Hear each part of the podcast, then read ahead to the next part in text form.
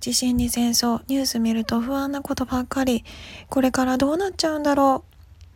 う。うん、確かに、そうだね。でも、その不安なことって、〇〇パーセントしか起こらないらしいよ。え、そうなの？皆さんおはようございます。薬が嫌いな薬剤師の福田由里子です。と、冒頭のシチュエーション、まあ、昨日が大きな地震がありました。えっ、ー、と、今日放送する内容だったものはかなり前に収録したものを事前に準備していたんですけれど、まあ、ちょっと地震の話題をせっかくなんで、えっと、お話しできたらなと思います。最後に冒頭のシチュエーションのお答えも話すので、もしよかったら最後まで聞いてくださいね。で、えっと、まあ、昨日ね、地震かなり大きいのがありました。えっと、私の地域は、えっと、大丈夫でした。まあ、かなり被害遭われた地域の方もいらっしゃって、まあ、そういった映像を見るって、まあ、ちょっと心が、あのー、沈んだり、まあ、それで被害遭われた方、あの、いたら、えっと、本当に、えっと、ご無事であることをっていうのを祈るしかないんですけれど、あのー、ね、地震とか災害とか、まあ、それこそ戦争とかですね。あと、私たちの感情もなんですが、こういうのって、まあ、コントロールすることってとっても難しいですよね。地震なんて自然が行うものだから私たちいくら地震止めようと思っても止められないしあの戦争だってねまあ私たちはやりたくはないけれども、まあ、国同士でいがみ合ってしまった結果、まあ、戦争が起きてしまったりこれも私たちがどうしようもないこと。そして、まあ一番、あの、私たちに大きく関わってくるのが、まあ感情になるかなと思います。気持ちって、あの、他人の気持ちはコントロールしようがないし、まあ、自分の気持ちは逆に訓練すれば今日はコントロールできますよってことをお伝えしようかなと思って今日お話しさせていただきます。結構私も、えっと、ニュースをであったり、まあ、あの、完璧主義だなんて話しましたけれど、やっぱ他人の気持ちを、まあ、日本人なんで空気読んで感じ取ってっていうのもあるかなとは思うんですが、結構その感情にモヤモヤして、一日中ざわざわして、もう一日どころじゃないかな。結構長い期間、こうざわざわしちゃって、で、なんかそれをずっと考えちゃったために、まあ、なんかその日一日が終わっちゃうみたいな、一日どころじゃなくて、もっと長い期間、こう、気分が沈んじゃってなんてこともありました。あね、特にテレビのニュースとか見てた時期は、まあ、自然災害、まあ、これはどうしようもないことですけれど、まあね、テレビは以前不安を駆り立てるようなことしか報道しませんよなんて話もしましたね。日本のテレビは特に。なんで、まあこういうのやっぱりずっと見続けちゃうと本当に精神的に良くないですね。あの、昨日もね、あの、あ、ちょっと日本人の方なんですけど、お話しする機会があって、やっぱりこう国とかそういった政策にすごく疑問を感じていると。で、まあその人も結構あのニュースでは報道されてない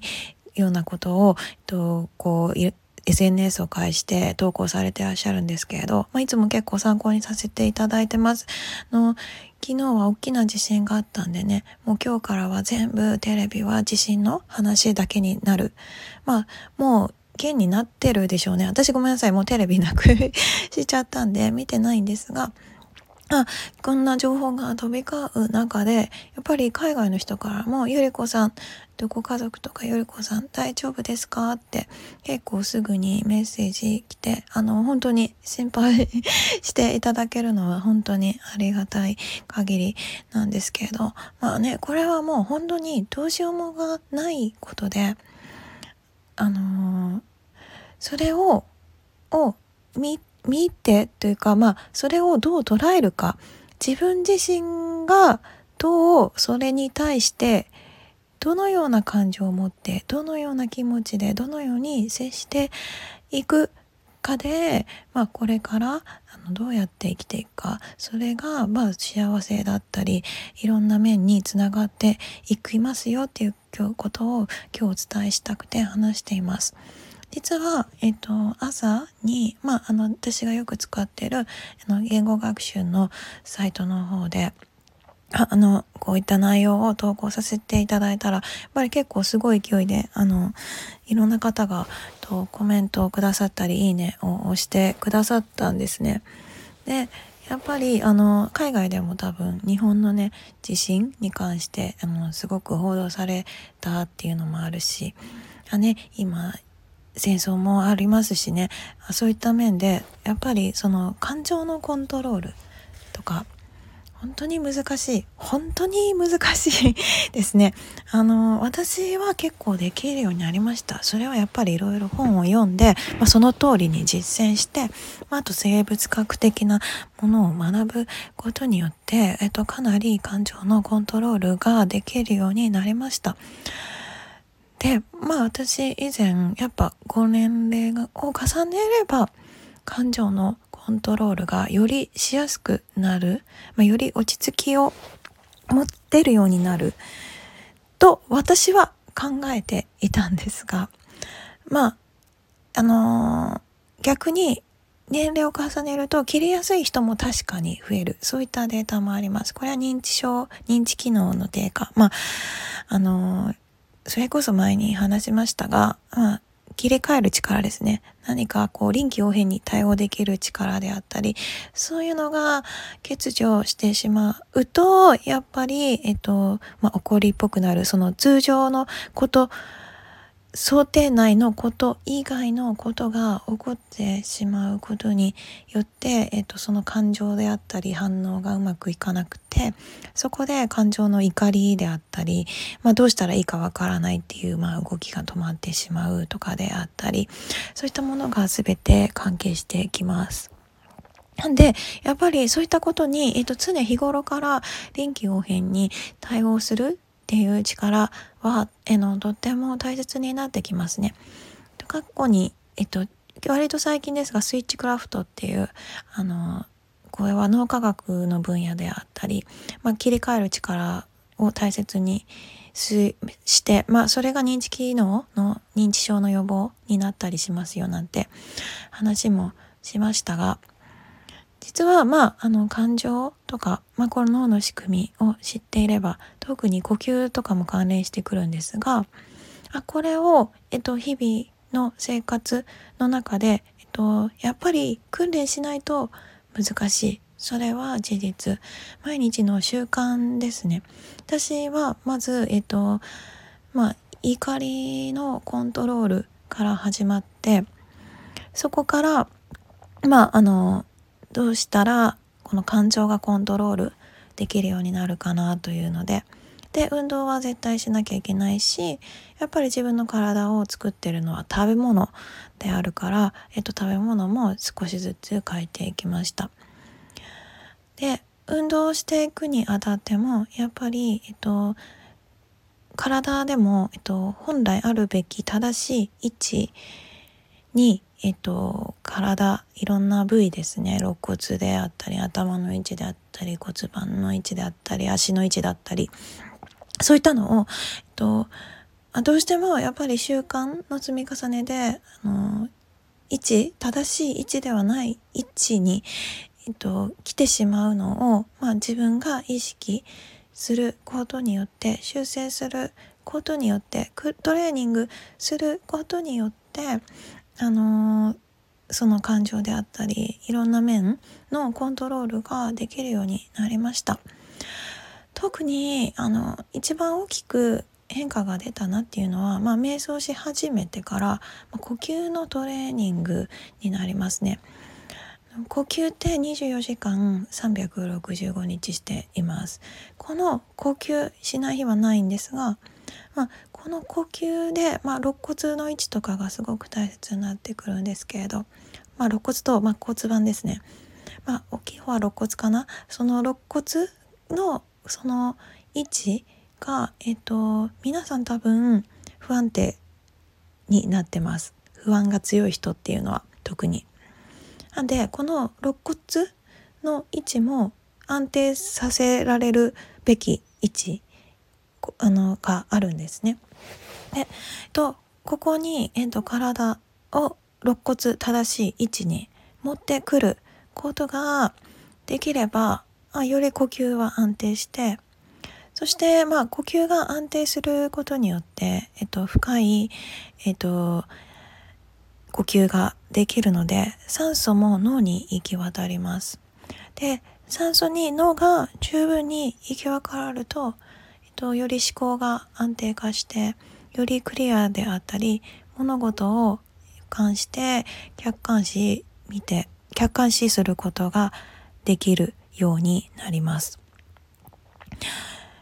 体の機能面白いですよね、こうやって見ると。だから、あの、本当に私、ヨガ好きですけど、続けてるって理由としては、やっぱり続けると、えっと、心が落ち着くし、昔みたいに心がざわざわすることがなくなったんですね。なんで、まあ、やっぱりね、あのー、いろんな方の、まあ今 SNS 見てますけど、投稿であったり、まあこうやってメッセージやり取りしてるであったり、その一つ一つの、えっ、と、発言や行動だったりそういうので、まあ、この人の精神状態であったり、まあ、どういう考えであるのかとかそういうのも結構分かっちゃったりします。なんでねあのー、そう気分が落ち込みやすいとかやっぱ不安に苛まれてるとかそういうのがまああるんだったらやっぱり少しずつできるところから改善していくべきだと思うしそれは今自分が気づいた場所からでいいので、えっと、ぜひやってみてください。私も2、3年ぐらい前から少しずつですけど、あ、ここは改善しなきゃいけない。こうしなきゃいけない。あの、最初から全部できたわけじゃないので、えっと少しずつ変えて、まあ今の状態があります。あね、あの、骨盤と肋骨めちゃくちゃ大切ででこれもこの正しい位置に持ってこれればあの本当にもっと心が安定する。もっと毎日が楽しく生きれる。ですよね。まだちょっと私その位置に来てないので 今頑張って直してるところなんですが、まあ、これもねやっぱり知ってるか知ってないかによるのであね、あの、よく考えてみていただくと、皆さんやっぱりスマホで前かがみの姿勢になってしまうと、まあ、あの、猫背とかですね、あと胸がやっぱ丸まった姿勢ですと、なかなか、あの、気分も落ち込みやすくなったりします。ねみんな今スマホ見ちゃって空とか見上げなくなっちゃったでしょってあの勝手に思うんですけどねあの私が大好きな洞窟はやっぱり空とか上とか、あのー、見上げたりするから。で、まあ、バックベンドするとねあの洞窟ですね。するとこのなんか全部の世界が逆になって見えてなんかいつもと違う景色がまた見えるのがあの面白くて続けてるまあ今かなりバックベントが 極まったような状態になってます。なんでねあの本当に不安ってまあすいません最後に答えです最初の不安の80%はえっとほぼご自身に降りかかることはありません。これはデータとしてきちんと出てるんですね。私もこのことを知ってからまあ、あの不安の8割が起こらないにもかかわらずあなんか不安に苛まれるようなものばかりをずっと見続けたの出たのでそれでテレビをやめました。なんでやっぱり、えっと、不安にさせるようなものから距離を置くということもとっても大切になってきます。あの自分からやっぱりそういったことも気づいて避けるようにするとやっぱりですけちょっとずつですが思考とかもそういったものも、えっと、少しずつ変わっていきますのでそういったこともね是非、えっと、この配信を聞いていただいて実行していただけたらなと思っています。そう、これを聞いていただいた方は、今日が一番若い日。私、この言葉大好きです。あの、今日が一番若い日。これを学ん、これを聞いていただいて、学んだことを実践していただく。そして行っていただく。何歳になっても遅いということは決してないということ。だから、えっと、今日できることから少しずつ始めてみてください。明日は、えっと、事前に、えっと、収録していたもので、まあ、今回とつながってくるんですが、えっと、感情のコントロールに関係した、まあ、私がなぜ、えっと、感情をコントロールしなきゃいけないと思ったきっかけとなったお話をさせていただこうかなと思います。明日の18時に更新予定です。えっと、もしよかったら聞いてください。と、このチャンネルでは皆さんからいただいた情報をもとに、私の経験から感覚的なものではなく、きちんとした理論、根拠、データに基づいた、えっと、日々の生活に役立つ情報をお話ししていきます。今日お話ししたことに関して書かれた本には、えっと、下の概要欄の方に、この話の内容がいいなと思っていただけましたら、ぜひいいねと、えっと、チャンネル登録していただけると通知が来ます。もしよかったらよろしくお願いします。今日も良い一日をお過ごしください。Have a nice day. Bye bye.